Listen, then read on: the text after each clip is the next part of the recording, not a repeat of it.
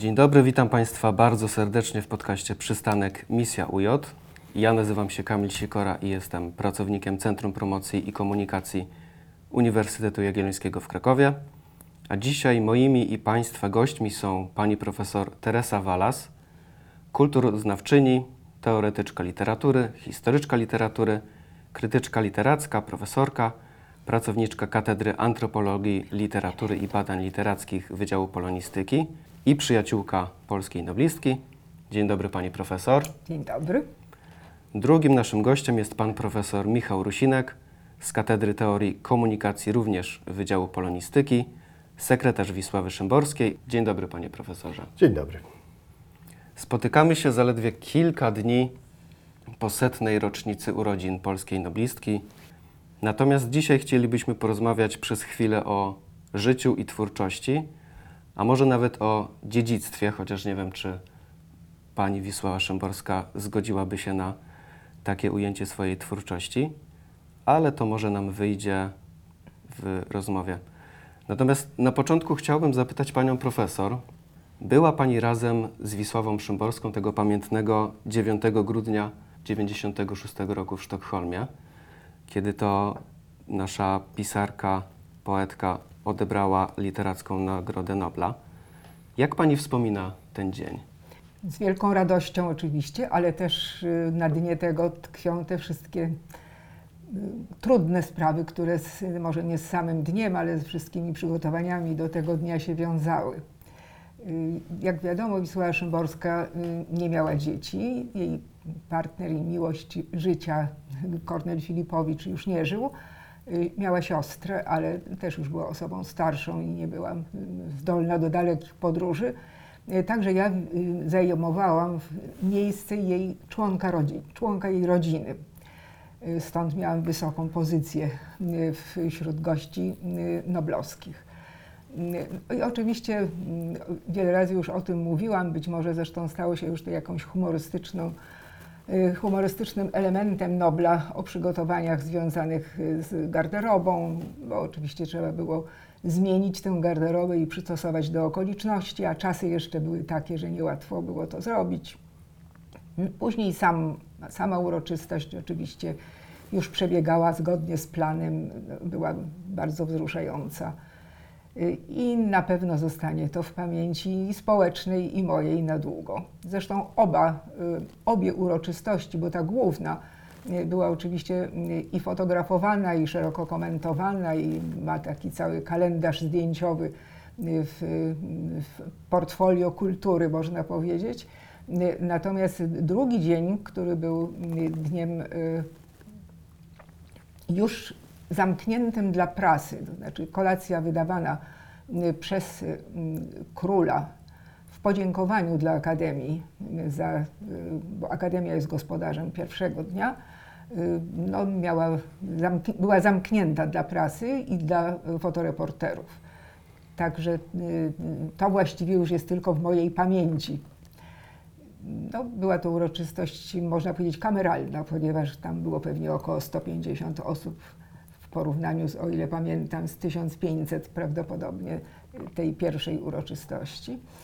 Y, No, wiązało się to z pewną zabawną, z punktu widzenia przeszłości, ale dla mnie dość stresującą okolicznością, y, ponieważ y, Wisława Szymborska nie znała angielskiego, no, szwedzkiego rzecz jasna też nie znała i zawsze był problem, w jaki sposób rozwiązać kwestię językową.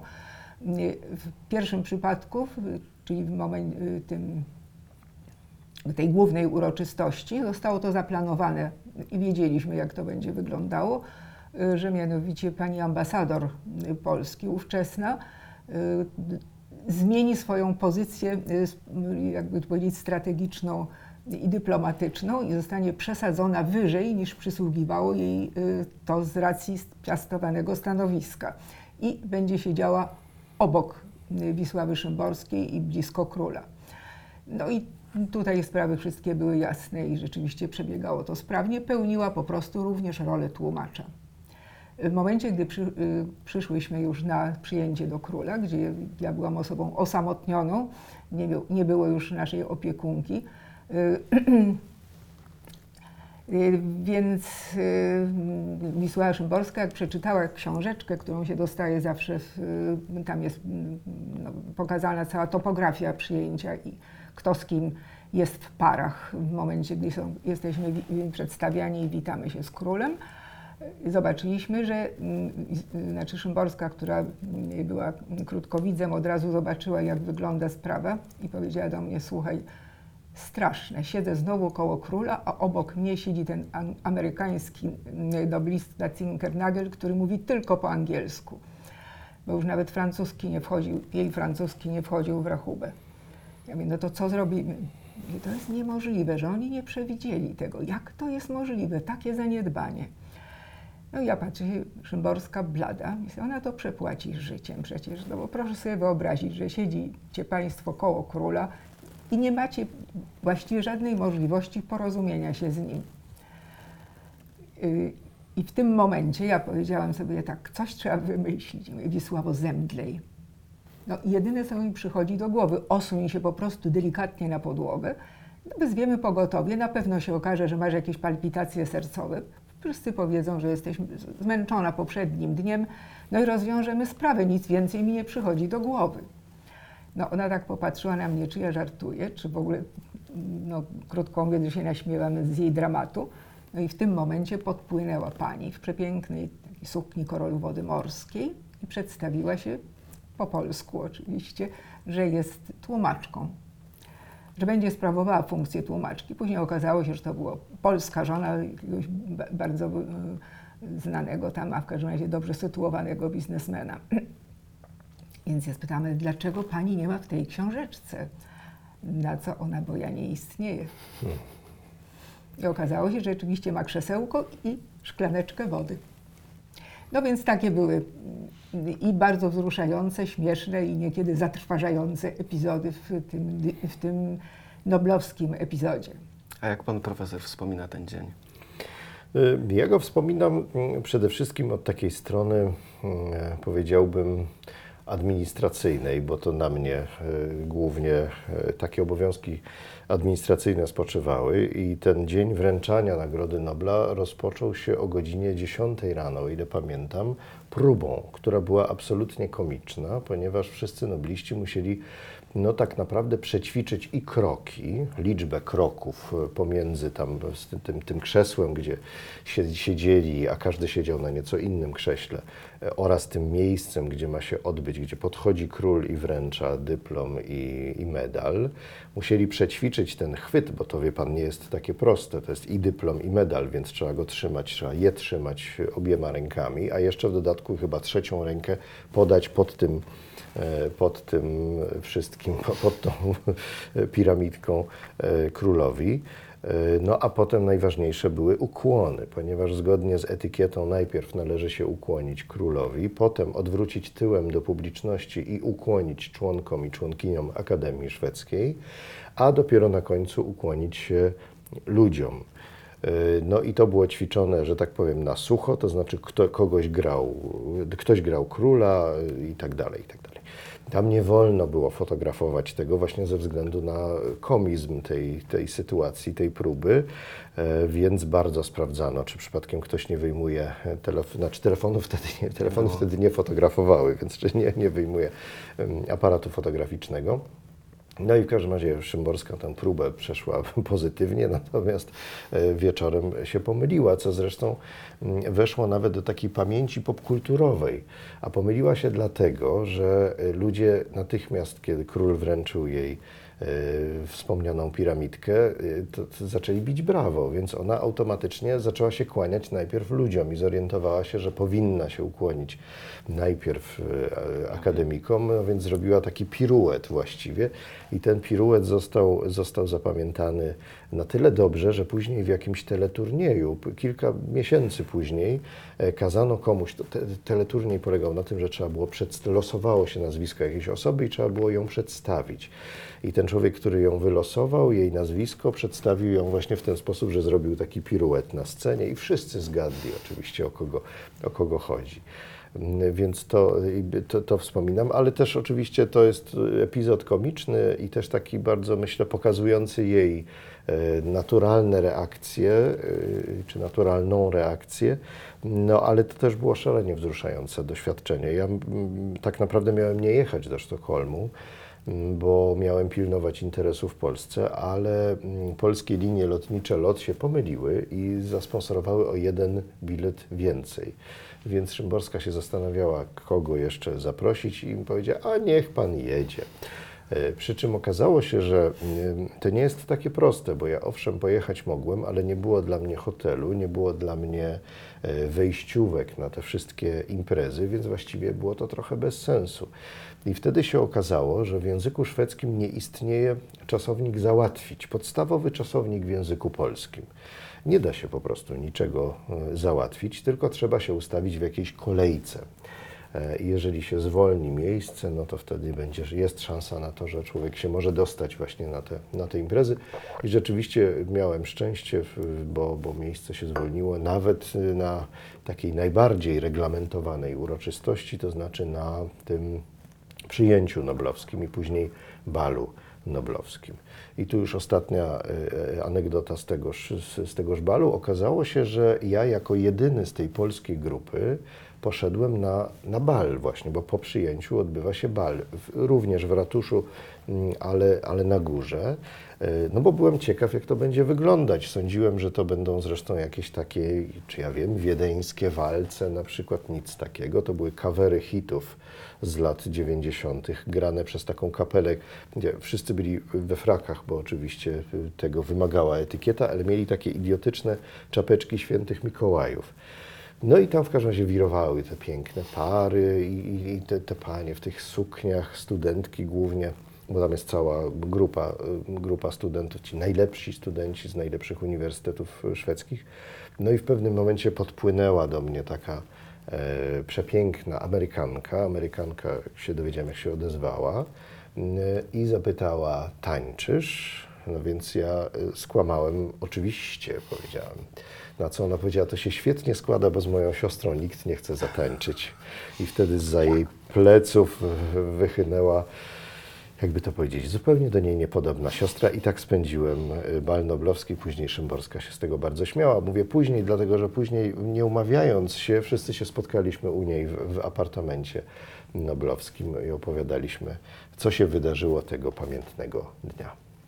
A czy Państwa zdaniem to, że Wisława Szymborska otrzymała nagrodę, literacką Nagrodę Nobla, jakoś ją zmieniło? Nie. Znaczy, zmieniło jej życie, zwłaszcza na początku oczywiście, no bo potem już wygasł i entuzjazm także, no bo y, krótko mówiąc ze spokojnego, zrównoważonego, ułożonego i bardzo y, w jakiś sposób zrytualizowanego życia wpadła po prostu w taki lej rozmaitego rodzaju, mm, no, prawda, już pomijamy wywiady i, i kontakty y, prasy z nią, ale także to życie codzienne, zmieniała mieszkanie. Y, No, oczywiście tysiąc spraw do załatwienia. No, prawda, Michał Rusinek najlepiej wie, jak wyglądały te stosy papierów, które przez jego ręce przechodziły, a później niestety one je musiała gdzieś popodpisywać i tak dalej.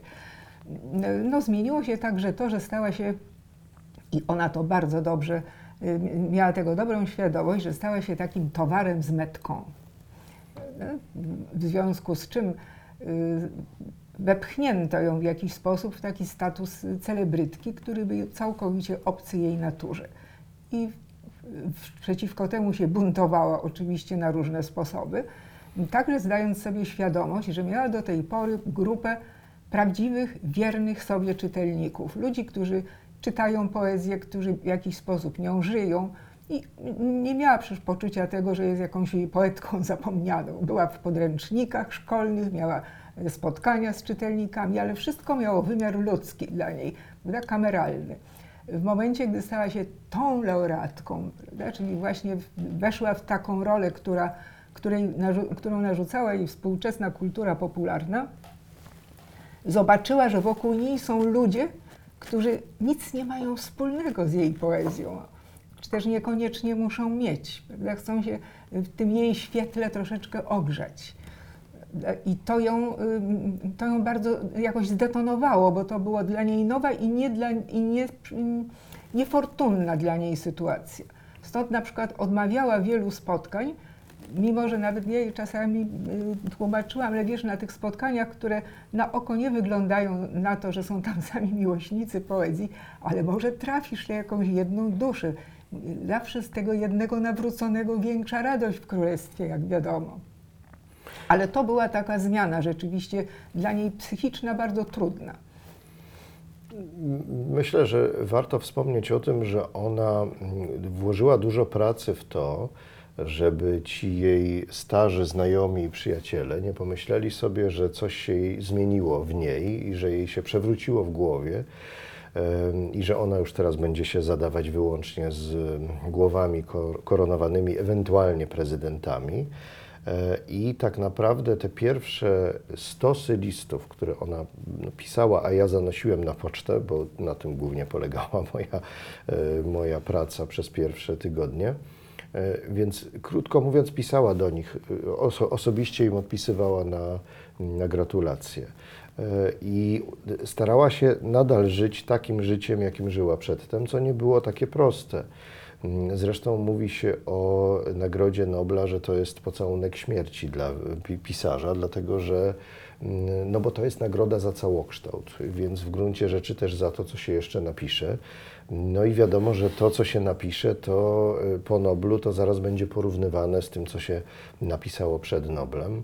Więc ona na trzy lata zamilkła, więc nie był to dla niej pocałunek śmierci, raczej był to pocałunek milczenia. I dopiero po tych trzech latach dała mi do przepisania dwa pierwsze wiersze. Notabene dwa dlatego, jak powiedziała, że ma taką świadomość, miała taką świadomość, że krytycy się rzucą na te wiersze, więc jak będą dwa, to może ta krytyka się jakoś rozłoży.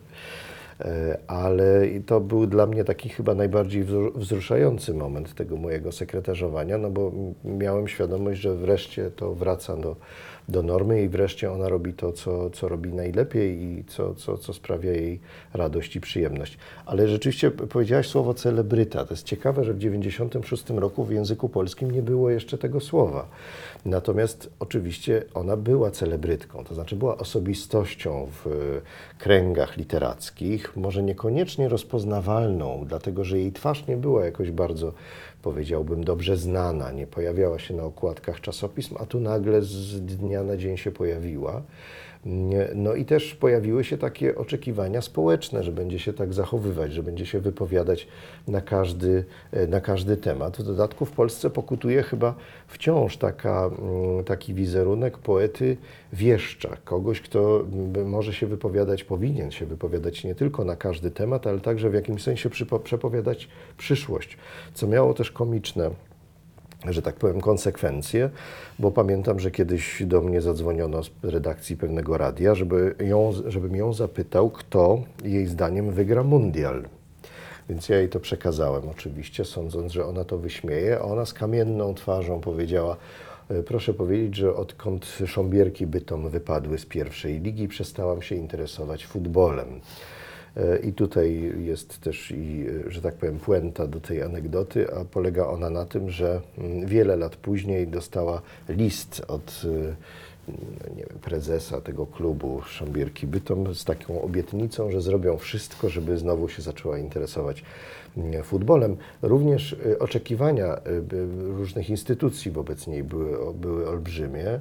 Na przykład e, polscy parlamentarzyści wysłali do niej zaproszenie, w którym było takie zdanie, że zapraszamy, żeby e, zechciała Pani mm, zapoznać e, posłów i posłanki, chociaż wtedy się nie mówiło posłanki, samych posłów, zapoznać posłów z próbkami swojej twórczości. Bardzo lubię słowo próbka w tym, w tym zaproszeniu. Oraz y, jakaś inna instytucja y, złożyła jej taką propozycję, czy py- pytanie właściwie, czy zechciałaby Pani zaistnieć na drzewcu naszego sztandaru. Też bardzo lubię tę, tę frazę. No i oczywiście zgłaszali się do niej poeci, poetki, pisarze, pisarki e, z prośbą, żeby ona e, tutaj rekomendowała, tam napisała notkę na książkę, tu przeczytała i zaopiniowała. I ona sobie szybko zdała sprawę z tego, że gdyby chciała to wszystko czytać, to nie miałaby czasu y, na własne pisanie, więc nawet ja bez pytania już odpowiadałem. Miałem taką sztancę, bardzo uprzejmie odpowiadała w niej, że, że niestety nie ma, na to, nie ma na to czasu. Aczkolwiek wiem, że to było da, dla niej trudne i myślę, że tak skonstruowała statut y, fundacji, którą mamy zaszczyt prowadzić, żeby właśnie ta fundacja zajmowała się głównie innymi poetami i poetkami. A jak byście Państwo scharakteryzowali twórczość Wisławy Szymborskiej? Czy ta twórczość jest aktualna, czy ona jest ciekawa, nie chcę nawet powiedzieć dla młodego pokolenia, ale czy ona jest w jakiś sposób ponadczasowa? Więc za, zacznę może od rzeczy najprostszej. Mm, Bo na Pana pytanie odpowiedziałabym tak, nie tylko ze słabości y, do Wisławy Szymborskiej i z tego, że jestem z nią emocjonalnie i z jej twórczością związana, y, ale patrząc właśnie zimnym okiem tak zwanego badacza, choć badaczem y, zawodowym, profesjonalnym twórczości szymborskiej, poetyckiej nie byłam. To, co jest właściwie w większości tematem jej poezji, to jest doświadczenie tak zwane egzystencjalne. I myślę, że ludzkość nie zmieniła się tak radykalnie od y, tych kilkudziesięciu lat, żeby to doświadczenie egzystencjalne też w radykalny sposób uległo zmianie. A podstawowym, można powiedzieć, no nie chcę użyć słowa problemem, ale właśnie takim doświadczeniem jest doświadczenie jednostkowości istnienia. To pojawia się w wielu wierszach Szymborskiej, która pisze: Jestem jednostkowa aż do szpiku kości. Dlaczego tu? Dlaczego teraz? Jaki przypadek sprawił, że ja jestem ja, sobą w tym miejscu, że nie jestem y, mrówką, nie jestem źdźbełem trawy, nie jestem człowiekiem prześladowanym przez innych ludzi, tylko tą sobą, tą osobą. Prawda, na to pytanie nie ma odpowiedzi oczywiście, ale jest to doświadczenie, które każdy z nas kiedyś przechodzi mu przez myśl taka, y, ten problem. Y, I rzeczywiście można, można tego rodzaju y, prawda, doświadczenia znaleźć liczne w jej twórczości. Prawda, tak jak wszyscy już wiedzą, że za najwybitniejsze y, dzieło jej w Wikipedii został uznany Kot w pustym mieszkaniu. No, na oko wygląda to, że to jest takie głupie, prawda? No przecież tyle wierszy napisała, a tutaj akurat ten kot w pustym mieszkaniu. No, a równocześnie jest tak, że jest tam jedno z najbardziej podstawowych ludzkich doświadczeń, czyli doświadczenie utraty, utraty kogoś bliskiego. Szymborska była bardzo dyskretną osobą, jeśli idzie o no, uczuciowość. Nie była taką, jej liryka bezpośrednia jest liryką refleksji, nie, nie liryką, y, tak powiem, eksplozji uczuć. W związku z tym też najważniejsze, jedno z najdramatyczniejszych jej doświadczeń y, egzystencjalnych, jak utrata bliskiego człowieka, została tutaj przełamana. A równocześnie no jest to coś, ten bohater tego wiersza, prawda, kot, odczuwa to, co odczuwa człowiek. Y, Poczucie mm, dziwności tego zjawiska, strata, nawet agresja, prawda, bunt w stosunku do tego, że to się zdarzyło. Ale równocześnie ta istota jest o wiele uboższa od człowieka, ponieważ ona nie wie, czym jest śmierć. Ona nie ma tego, mm, jakby tu powiedzieć, komentarza kultury do tego. Jest bardziej bezbronna. W związku z czym Szymborska nadała dystans swojemu uczuciu, a równocześnie ten ból jest jeszcze jakby większy, bo jest, można powiedzieć, dziki, całkowicie nie, y, przez kulturę nie oczyszczony, prawda, nieuporządkowany. I nieprzypadkowo, nie tylko prawda, miłośnicy kotów, ale duża y, część czytelników Szymborskiej jest tym wierszem głęboko przejęta. Więc tak wygląda twórczość Szymborskiej, że ona ma charakter jak gdyby takiego niezobowiązującego wglądu w rzeczywistość, a równocześnie ten wgląd okazuje się bardzo głęboki. I no powiedziałabym, że jej twórczość ma charakter znaczy, czy jest aktualna dla tego pokolenia najmłodszego, trudno powiedzieć, choć zdarzały się wypowiedzi, które mm, no, potwierdzają tę aktualność, zwłaszcza to w jej poezji, co już jest raczej światopoglądową niż, niż czysto poetycką, y, y, mm, niż czysto poetyckim zjawiskiem, y, to jest y, jak gdyby mm, uwolnienie się od wszelkiego rodzaju twardych ideologii czy twardych przekonań. Nie dlatego, że była relatywistką czy broń Boże nihilistką, mm, ale dlatego, że uważała, że te twarde przekonania bardzo często prowadzą do zaślepienia. Y, I że mając jakiś rodzaj prawda, wewnętrznej prawdy, należy zawsze zostawić tam taką małą szczelinkę, przez którą może wejść inna prawda, albo można tę prawdę korygować. Stąd prawda, ona mówi cenię wątpliwości. Prawda? Najgorszą rzeczą, jaka kogoś może spotkać, to to, że wie na pewno. I to myślę jest bardzo bliskie młodemu pokoleniu, czemu zresztą dali, dały one wyraz w spotkaniu na uniwersytecie, które Otóż było to. poświęcone Tak, to bardzo ciekawe było. Bo Jeden- rzeczywiście, tak, tam się odezwała studentka, Tak. która zostało zadane przez profesora Łukasza Tischnera pytanie o to, czy właśnie ta poezja jest aktualna i czy jest e, czytelna dla młodych i czy coś ich, im proponuje. I odezwała się właśnie bardzo młoda osoba, studentka i powiedziała to, co, to, co mówisz. To Znaczy, znaczy, ja tak, tylko referuję Tak, jej tak, słowa tak. rzeczywiście, że, że, żyje, że żyją w takim czasie, w którym te autorytety, autorytety wszystkie są niejasne, w których czują się, że chodzą po takim gruncie, który się chwieje i że to jest przerażające, a równocześnie, że Szymborska oswaja to uczucie, pokazuje je jako coś, co nie jest dramatem, tylko co trzeba przyjąć jako kondycję i żyć w tym, bo to nie jest źle. Przy czym nie mówi, że będzie dobrze, prawda? bo to jest też ist- istotne. Nie mówi, przyjdzie taka prawda, która będzie na pewno doskonała, tylko mówi, chodzi się po takiej chwiejnej ziemi i trzeba się do tego przyzwyczaić i uznać, że to nie jest defekt, tylko że to jest kondycja. Pan zapytał o młodych. Ja mam jeszcze takie doświadczenie, że e, mam, mamy je wszystkie, wszyscy, że e, Szymborska jest bardzo popularna we Włoszech i- jest tam popularna właśnie wśród młodych i bardzo młodych ludzi. Natomiast e, kiedy my organizowaliśmy przez te ostatnie lata spotkania poświęcone Szymborskiej w Polsce, to przychodzili na nie tacy ludzie raczej, no powiedzmy 50 plus. E, Młodzi chyba ją traktowali jako taką postać trochę spiżową, trochę szkolną, w każdym razie nie mającą nic ciekawego im do zaoferowania.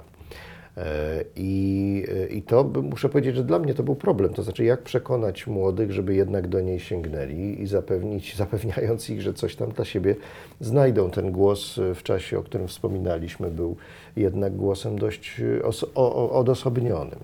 E, I stała się rzecz taka, no powiedzmy, popkulturowa, e, czy, czy w przestrzeni popkultury, ale myślę, że interesująca z takiego kulturoznawczego punktu widzenia. Mniej więcej pół roku temu bardzo popularna artystka wśród bardzo młodych ludzi, to znaczy Sanach, nagrała piosenkę do słów Wisławy Szymborskiej Nic dwa razy. Zresztą nie ona pierwsza, bo przed tym i Lucja Prus i Kora. Sama Szymborska mówiła, że to jest jedyny jej tekst taki stricte piosenkowy.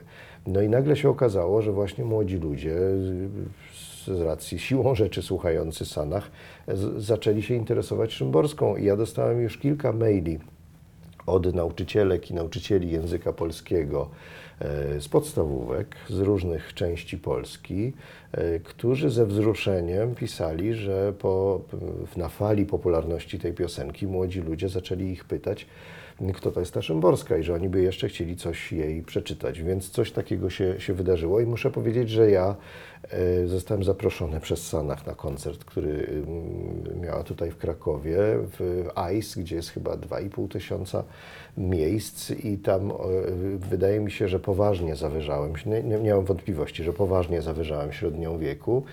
Nie, I w pewnym momencie, w połowie koncertu, artystka zapytała, jaką piosenkę ma teraz zaśpiewać, i te 2,5 tysiąca e, mm, gardeł wykrzyknęło, że właśnie to ma być Szymborska, że to ma być nic dwa razy. I muszę powiedzieć, że miałem łzy, w oczach, bo no, jej się udało zrobić coś, czego nam się nie udawało bardzo, bardzo długo. Ale chciałbym jeszcze może o jednym wątku wspomnieć, bo Mm, y, Oczywiście Szymborska jest zawłaszczana czasami przez różnego rodzaju kręgi y, czy też ideologie i mówi się na przykład, że to jest poetka mm, feministyczna. Wydaje mi się, że to nie do końca jest prawda. Oczywiście można wyciągnąć feministyczne wątki, ale też i maskulinistyczne wątki można wyciągnąć z jej, z jej poezji. Myślę, że ta perspektywa, którą, którą ona przyjęła, jest taką perspektywą y, pozbawioną płci.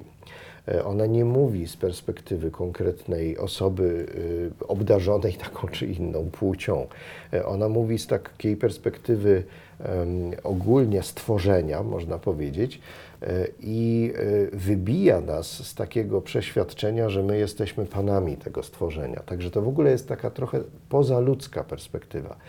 I pod tym względem wydaje mi się, że mm, ona może być bardzo ciekawa dla badaczek i badaczy, którzy zajmują się w tej chwili i problemem taką, taką ekokrytyką jakąś powiedzmy e, i e, no, problemem kończącego się, e, czy kwestią kończącego się antropocenu, no i jakimiś kwestiami również genderowymi. Także z pewnością e, młodzi badacze i badaczki mają spory materiał e, w, poezji Wisławy Szymborskiej. Jeszcze jedna rzecz na koniec. Czasami mnie pytają dziennikarze, czy mam jakiś swój ulubiony wiersz Szymborski. To miało być moje kolejne pytanie. Aha, właśnie. To ja od razu na nie odpowiem. Nie mam.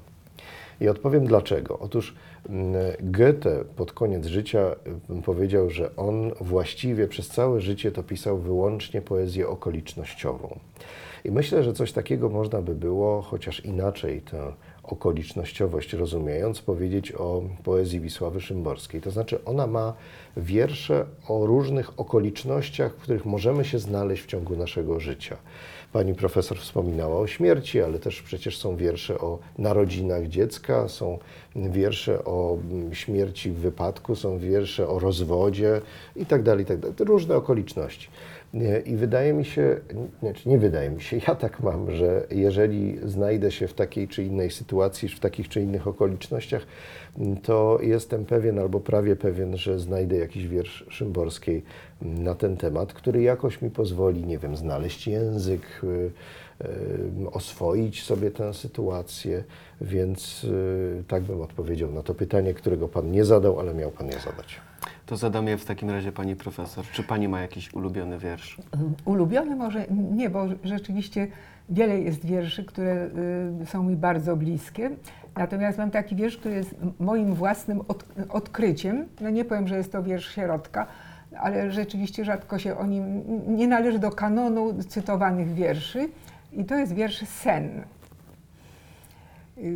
No nie chcę go streszczać tutaj, żeby nie y, dokonać y, egzekucji tego wiersza, no, ale mniej więcej można, mogę powiedzieć, o czym jest. Prawda? Jest y, wiersz o śnie, w którym przychodzi postać jej prawdopodobnie, w każdym razie do tej mm, świadomości, która jest bohaterem tego wiersza, przychodzi ukochany, który nie żyje. No, można by biograficznie powiązać to z jakimś tajemniczym narzeczonym y, Szymborskiej, który zginął y, prawdopodobnie w okolicach Wilna, gdzie był wysłany y, z jakąś misją wojskową. W pierwszych dniach wojny, zdaje się. Tak, ale jest, proszę? W, pierwszych dniach wojny. Tak, bo no to tego, zdaje się jakiś na początku. Bo to czekanie jest tam później Tak. bardzo długie. Ale co jest niesamowite w tym wierszu i takie z jednej strony bardzo bliskie y, wyobraźni szymborskiej, ale z drugiej y, rzeczywiście y, tak poruszające, że w momencie, gdy do, y, dochodzi do tego transferu, że on z jakiejś dziwnej rzeczywistości, w której jest, który, która jest, no można powiedzieć, wiecznością, choć słowo to nie pada, y, przechodzi w, w, jakiś, w jakiś wymiar świata doczesnego, jej snu, ale równocześnie ten wymiar ma charakter apokaliptyczny, ponieważ y, w pozytywnym tego słowa znaczeniu jest to, jest to apokalipsą spełnienia rajskiego, prawda, czyli odnowionego raju, ponieważ wszystkie pory roku są naraz. Kwitną kwiaty i pada, i pada śnieg. Y, zwierzęta dzikie są zaprzyjaźnione z, nam z barankiem, prawda, z zwierzętami łagodnymi. Czyli coś takiego dzieje się w, jakimś dziwnym wymiarze wszechświata, nie wiadomo jakiego, jakiego typu rzeczywistości, że tak powiem. I oczywiście ta, ten, ten człowiek, oni idą do siebie, ona i on w tym śnie, i rzecz jasna wszystko zamyka się, prawda? Nie ma, nie ma końca. Jest to dla mnie jeden z najpiękniejszych wierszy o miłości tragicznej, prawda? Miłości, której nigdy nie będzie.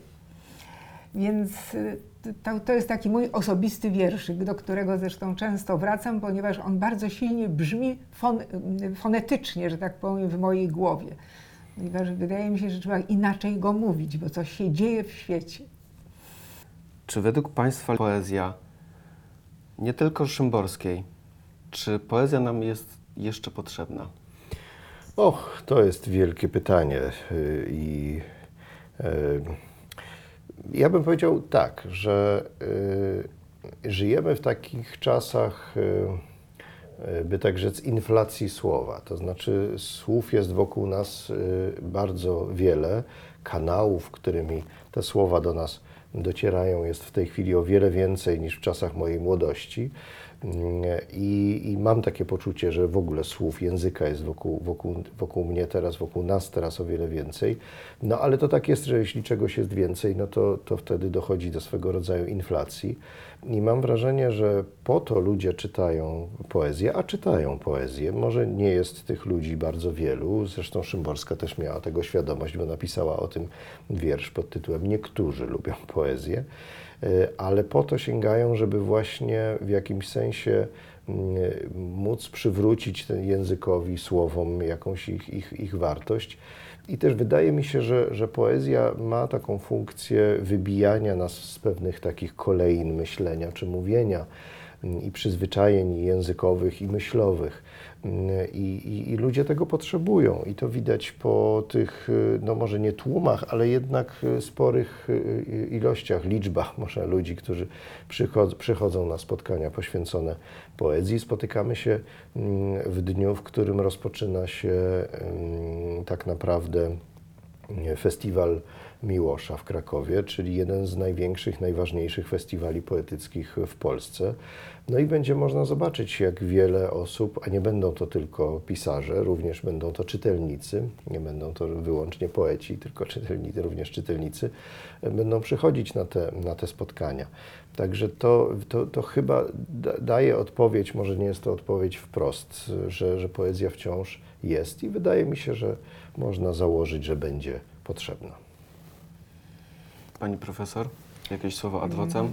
Znaczy podpisując się pod tym, co tutaj zostało powiedziane, y, y, zwróciłabym uwagę jeszcze na taką rzecz. Jako historyk myślę, że w każdej rzeczywistości, gdy ona osiąga pewne nasycenie własnymi cechami, a tym jest właśnie inflacja, ewidentna inflacja słów, ogólnie hałas, prawda, jakaś gonitwa, y, rozchwianie rzeczywistości, zaczyna się wtedy wyłaniać taki nurt, który wychodzi z tego i on najczęściej zapowiada coś innego. I my to obserwujemy w tej chwili, na przykład y, kultura uważności. Y, skłonność do, y, czy takie podobne do XIX-wiecznego, mm, nachylenie w kierunku filozofii wschodu, nie pierwszej oczywiście, yoga i tak dalej. Czyli tego rodzaju praktyki życiowe i koncepcje umy, takie świadomościowe, które każą się skupić, które każą zatrzymać się w ruchu, które każą właśnie jak gdyby w inny sposób ukształtować swoją uwagę. A to wszystko daje poezja, prawda? Jak się przypatrzymy. No właśnie to poezja uczy uważności, ona zatrzymuje w ruchu, ona każe prawda, uspokoić, że tak powiem, rzeczywistość wokół i zatrzymać ducha. Czyli praktycznie biorąc, poezja jest w tej chwili w awangardzie. Niekoniecznie awangardowa, ale w awangardzie. Dziękuję bardzo za rozmowę. Przypominam, że moimi gośćmi była pani profesor Teresa Walas oraz pan profesor Michał Rusinek. Dziękuję, dziękuję bardzo.